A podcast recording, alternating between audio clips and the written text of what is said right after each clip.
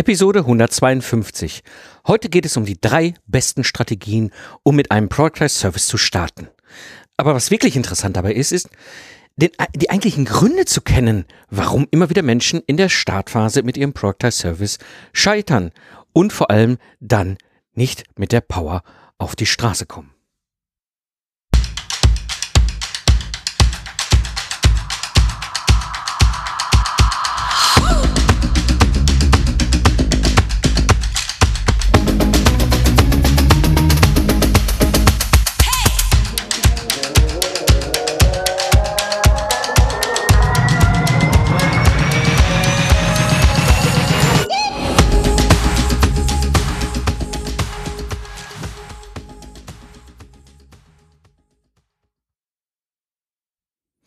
Hallo Gamechanger, willkommen bei dem Podcast für Freiberufler, Selbstständige und Führungskräfte, die aus dem goldenen Zeit gegen Geld Hamsterrad aussteigen wollen, um den Wahnsinn des Reisezirkus zu entkommen und unabhängig von Ort und Zeit zu arbeiten. Am Mikrofon ist wieder Mike Pfingsten, dein Mentor und Gründer der Productize Service Mastermind. Ich unterstütze dich dabei, deine Dienstleistung zu systematisieren und auf Autopilot zu bringen. Denn ein Productize Service ist dein Ticket, um aus dem Zeit gegen Geld Hamsterrad auszusteigen und die zeitliche und finanzielle Freiheit zu haben für die Dinge, die dir wirklich wichtig sind. In der heutigen Episode wirst du erfahren, warum die Startphase so wichtig ist, was die drei besten Strategien sind, um erfolgreich zu sein und welche Fehler du in der Startphase mit deinem Productized Service machen kannst. Ja, bevor wir kurz einsteigen zur Info, Productized Service Live 2020, das Camp rund um den Austausch mit erfolgreichen Productized Service Freiberuflern und vor allem auch um Themen, die sich so drumherum ranken, wie zum Beispiel Podcasten, YouTube, ähm, SEO, natürlich LinkedIn und alles andere, was eben als auch noch rund um einen Productized Service alles noch so dazugehört. Und ganz wichtig, es gibt nur noch ein Super Early Bird Ticket, das heißt, jetzt handeln, wenn du dabei sein willst, du kriegst ein Ticket unter event.mikepfingsten.de www.startphase.de. Warum ist eigentlich die Startphase so unglaublich wichtig, wenn es darum geht, einen Productized Service in die Welt zu bringen?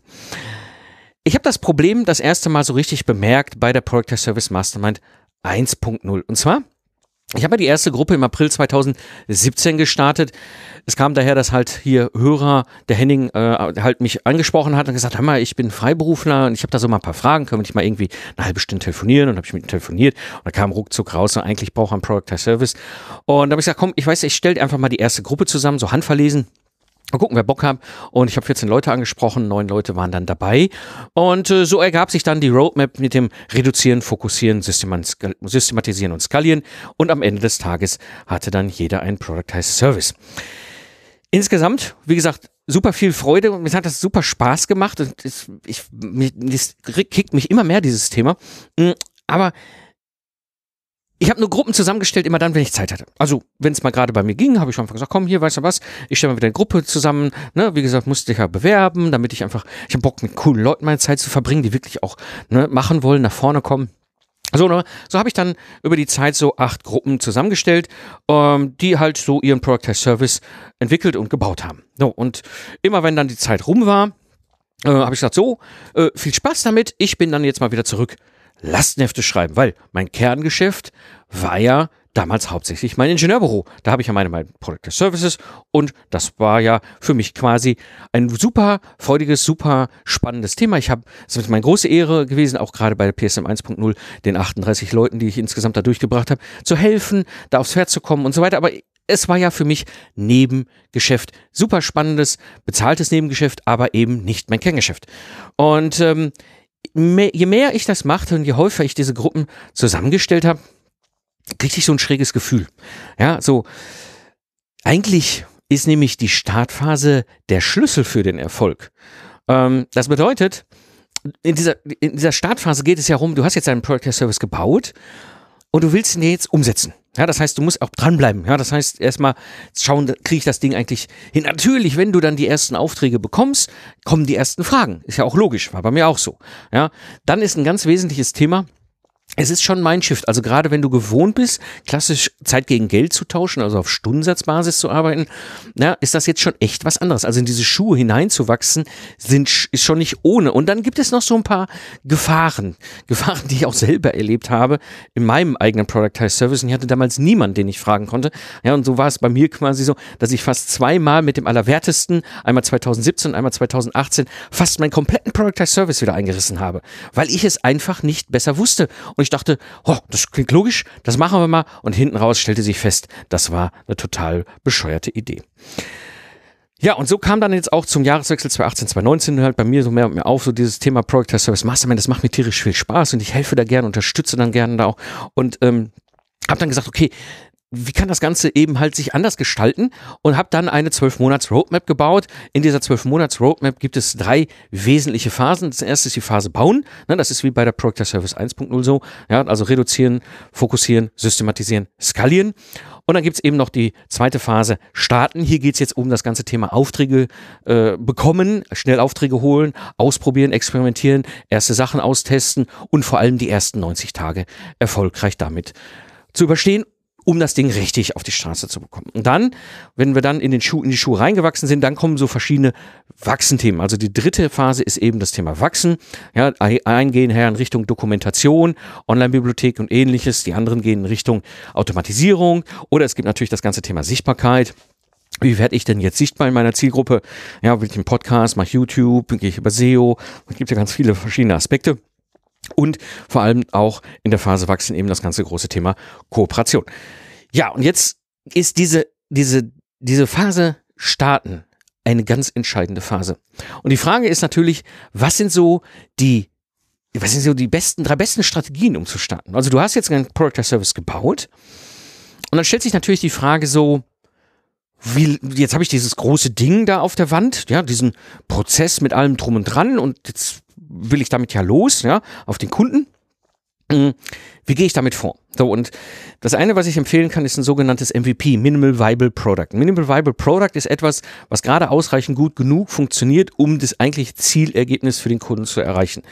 Aber die ganzen Sachen, die wir da drumherum gebaut haben, haben wir noch weggelassen. Und das ist etwas, zum Beispiel, was ich sehr empfehlen kann im ersten Wurf. Und da gehe ich halt klassisch her, so wie ich es als Ingenieur in der Wissenschaft halt gewohnt bin. Ja, dieser Productized Service, der gesamte, das ist meine Hypothese, wo ich ziemlich sicher bin, dass die funktioniert. Aber ich will ne, in das Experiment, um den Beweis anzutreten, dass es funktioniert.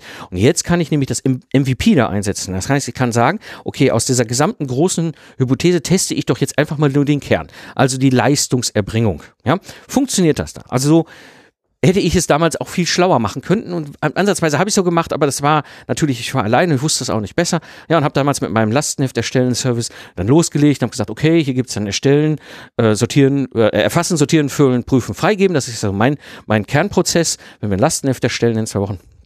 Und das teste ich mal aus. Das heißt, ich hole die ersten Aufträge und probiere mal, funktioniert das und kriege ich das hin. Und dann kann ich, wenn ich dann feststelle, okay, mit diesem Experiment habe ich diese erste Hypothese belegt, ja, oder auch kann auch sein, dass ich es widerlegt habe, aber in der Regel wird es wahrscheinlich gut funktionieren, so dass ich am Ende sage, okay, jetzt mache ich die nächste Hypothese und nehme zum Beispiel das ganze Thema Checklisten und Templates dazu. Ja, oder vielleicht so einen ersten Teil aus der Sales-Phase in meinem Product Test Service. Oder, oder, oder. Das heißt, ich kann so Schritt für Schritt über mehrere Stufen, über mehrere Experimente, über immer weiter äh, aufgebaute MVPs schauen, kriege ich das ganze Ding wirklich sauber auf die Straße. Das heißt, was ich sehr empfehlen kann, eine super Strategie, gerade wenn es darum geht, in der Startenphase einen Product Test Service erfolgreich in die Welt zu bringen, ist eben zu sagen, okay, Hypothese und Experiment, sprich verschiedene Minimal Viable Products zu bauen, klein kleinere Einheiten, die ich auch gut handeln kann, die ich auch noch überschauen kann, wo ich auch erstmal ausprobieren kann. Funktioniert denn überhaupt das, was ich mir hier ausgedacht habe? Wir im Ingenieurwesen sagen dann auch manchmal gerne Prototyping dazu. Das heißt, wir bauen einen Prototypen und probieren damit aus. So. Das heißt, das ist eine, eine der wirklich effektivsten Strategien. Dann kommt natürlich noch was anderes dazu. Nächste Strategie ist eben die Frage, ja, wo kriege ich denn Aufträge her? Und eine, eine, ein wesentlicher Teil dieser Strategie ist eben, dass ich hingehe und sage, ich starte mit bestehenden Kunden oder ich starte mit bestehenden Kontakten. Und die Klasse, der klassische ne, Einspruch, den ich dann immer wieder höre, so, ja, Mike, weißt du, ich habe ja meine Kunden, die sind ja alle so gewohnt, seit zehn Jahren mache ich ja hier auf Stundensatzbasis, ja, und dann helfe ich denen, baue dann ein Konzept oder berate die oder bin da in dem Projekt unterwegs als Expertin oder Experte, ja, und bin vor Ort und, und pack mit an. Ich kann auch jetzt nicht auf meinen Kunden zugehen und sagen so, ab morgen ist alles anders. Und ja, das kenne ich gut. Das ist natürlich unter Umständen ein Problem. Es kommt auf deinen Kunden an und wie die so ticken. Aber möglicherweise sind es auch nicht mehr die Kunden, die du wirklich haben willst. Nichtsdestotrotz lässt sich natürlich überlegen, okay, kann ich meinen bestehenden Kunden da ein Angebot machen? Ja, dann gibt es dann oftmals so zwei verschiedene Möglichkeiten, wie sich das dann ausprägt. Das eine ist, dass die Kunden überhaupt nicht drauf eingehen. Das heißt, ich habe bestehende Kunden, die sagen, ist mir egal, was du da machst, schick mir wieder ein Angebot über 300 Stunden und deine, keine Ahnung, 85, 90, 200, was auch immer, Geld, Stundensatz, fertig. Ich will das nicht. Ja? Dann stellt sich natürlich die Frage, ob das die wirklich richtigen bestehenden Kunden sind.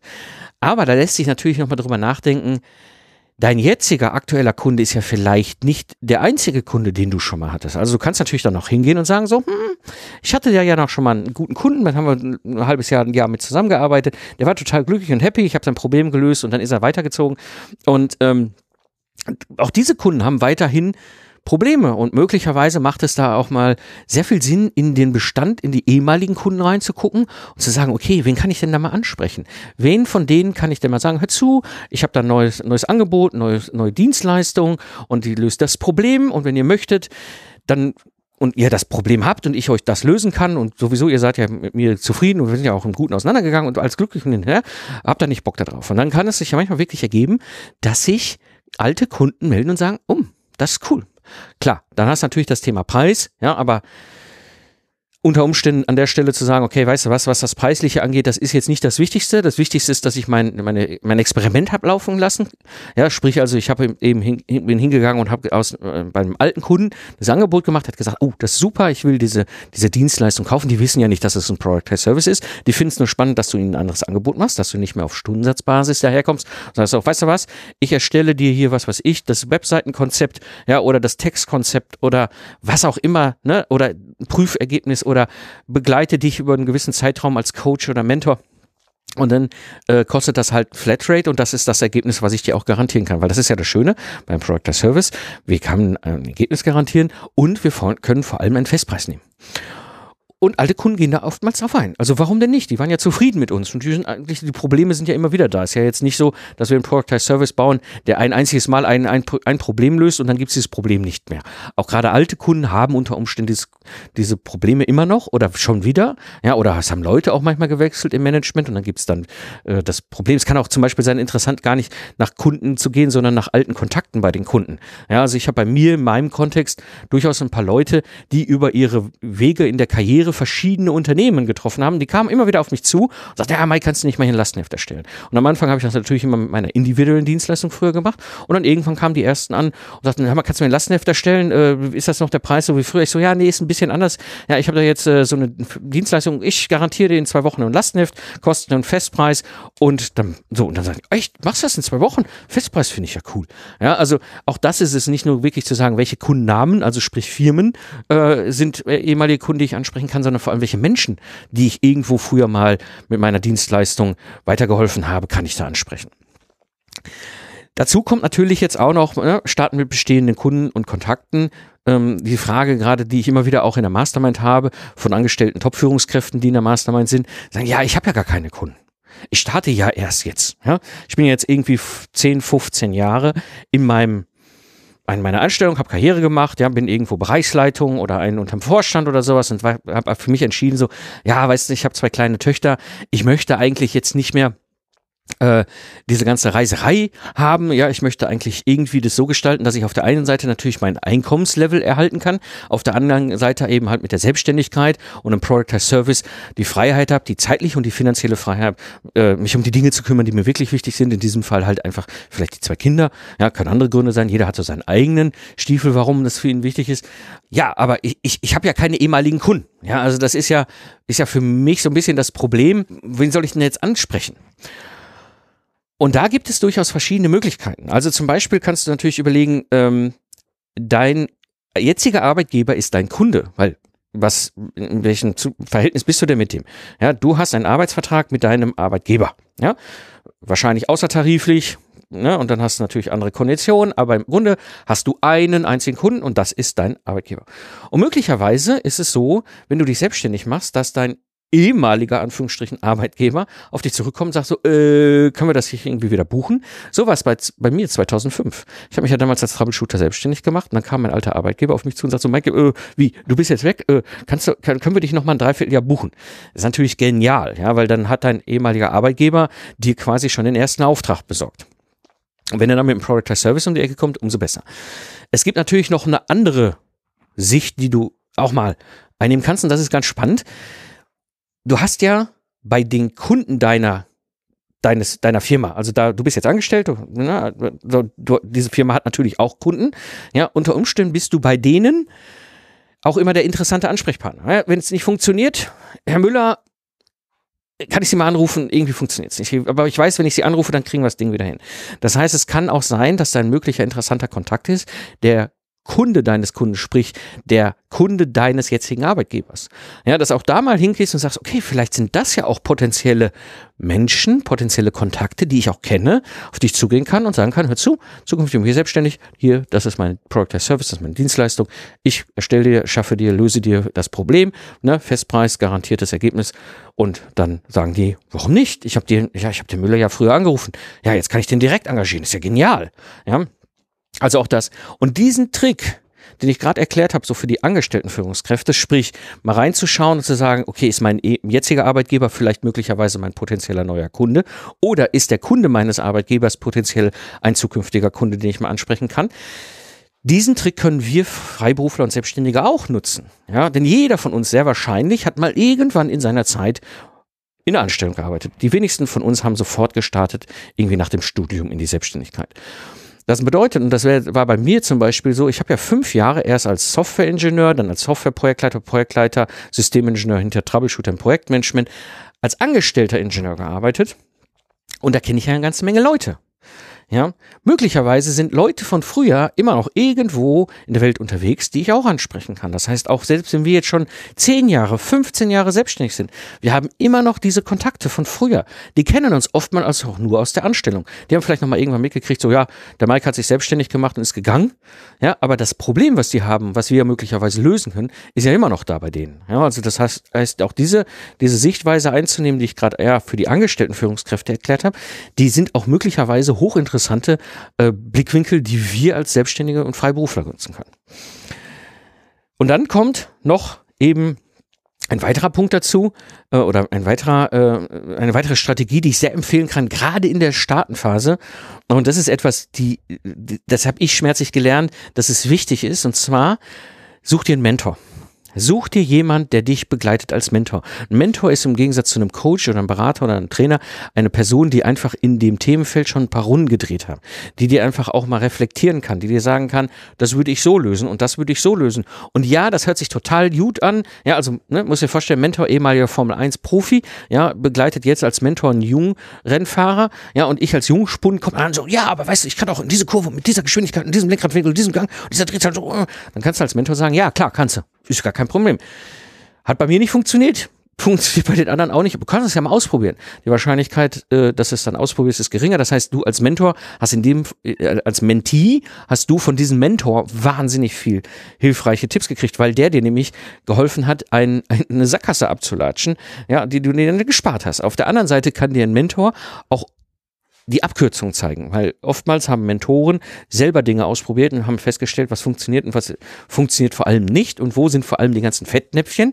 Ja, das bedeutet, auch ein Mentor kann dir an der einen oder anderen Stelle sagen, weißt du, mach, geh mal dahin und geh mal dahin, hört sich jetzt vielleicht schräg an, funktioniert aber. Ja, also auch das ist ein, eine der, der besten Strategien. Such dir einfach einen Mentor und starte mit einem Mentor im Hintergrund, der dir dabei hilft, die Sicherheit zu haben, den Fokus zu bekommen, über den du Fragen stellen kannst und der dir am Ende des Tages dabei hilft, dass du erfolgreich durch die Startenphase kommst.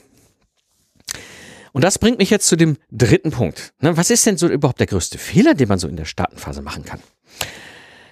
Also der größte Fehler, den ich immer wieder und am häufigsten sehe, und das hat auch nicht zwingend nur was mit Productized Services zu tun, der größte Fehler ist, überhaupt nicht umsetzen. Jetzt habe ich was erschaffen. Ich habe ja einen Productize Service gebaut. Ja? Möglicherweise hast du den alleine gebaut. Ja? Hast gesagt, ach, weißt du was? Ich habe mir den Podcast angehört, habe das. So, jetzt hast du den jetzt da vor, den, vor der Nase und denkst so, toll, machen wir mal. Ja, und dann kommt das Leben und dann kommt die, Pro wie heißt das so neudeutsch modern, Prokrastinieren, also, ne?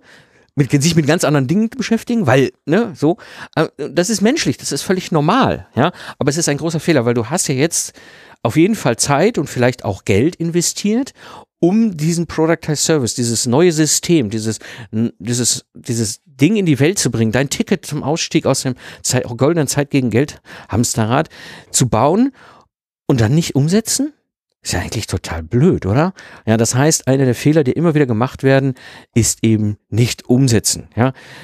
Der zweite große Fehler, der auch immer wieder erlebe, ist falsch abbiegen, ja wir sind ja unterwegs in einer Welt, wo wir wahnsinnig viele Informationen bekommen. So, jetzt habe ich meinen Product Service gebaut, jetzt bin ich so Startenphase und habe festgestellt, so, ja, okay, die ersten kriege ich umgesetzt. Und aber guck mal, da ist ja noch eine tolle Idee und da könnte ich ja noch einen anderen Service anbieten. Oder einer der Kunden, mit dem ich meinen ersten Product Service angeboten und umgesetzt habe, der ist total glücklich und dann ist das so sicher wie das Arm in der Kirche und das kenne ich auch, ja, dass die Kunden dann zurückkommen und sagen so, hey, Herr Pfingsten, wenn Sie das Problem lösen können, dann können Sie auch übrigens, können Sie, da können Sie doch sicher auch das andere Problem lösen. Dass ich jetzt nicht der Experte für das andere Problem bin, das wissen die Kunden meist nicht, aber die wissen einfach, okay, da habe ich eine Person, die liefert, die liefert hohe Qualität, die verspricht, ja, die hält, was sie verspricht, absoluter Experte, da ist eine absolute Expertin hinter. Mit dem Project Service bietest du auch diese Qualität, diese Sicherheit und dann wollen sie natürlich mehr und dann kann es sein, dass du plötzlich falsch abbiegst und im Zweifel zum Beispiel wieder so einen Bauchladen hast. Das heißt, du dachtest zwar, du hast jetzt nur einen Product as Service, aber in Wirklichkeit hast du wieder ganz viele verschiedene Dienstleistungen. Vielleicht den einen Teil mit äh, Festpreis, den anderen Teil ohne Festpreis. Es gibt aber auch etwas, was dazu kommt, und das ist sehr stark ähnlich wie das, dass du in alte Muster zurückfällst. Ganz ehrlich, ein Productized Service zu haben und aus diesem Zeit gegen Geld Hamsterrad auszusteigen, und ist in der Startenphase nicht nur von Aufträgen holen und, und, und, und, und so weiter und umsetzen und so und Kunden glücklich machen und hin und her. Das ist, das ist, das ist Handwerk. Der eigentliche große, große Fehler, das eigentliche große, große Problem ist oftmals das Ding zwischen unseren beiden Ohren. Wir müssen in diese Schuhe reinwachsen. Ein Productized Service ist ein so mächtiges System.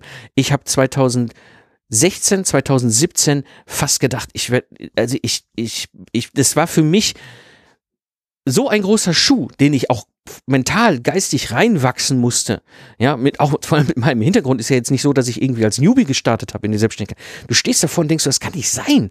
Wieso zahlen mir Leute so viel Geld, obwohl ich eigentlich so wenig arbeite? Und das ist, weißt du, dann kommen so auch so, dann kommen auch Emotionen hoch, so, man fühlt sich irgendwie, ja, das ist nicht fair gegenüber dem Kunden oder alles Mögliche. Da kommen halt solche Sachen hoch. Das heißt, die Gefahr ist sehr hoch, dass du in alte Muster zurückfällst. Ist auch mir passiert. Ich hatte erfolgreich über zwei Jahre schon einen Product as Service auf Festpreis laufen. Und was mache ich dann 2017?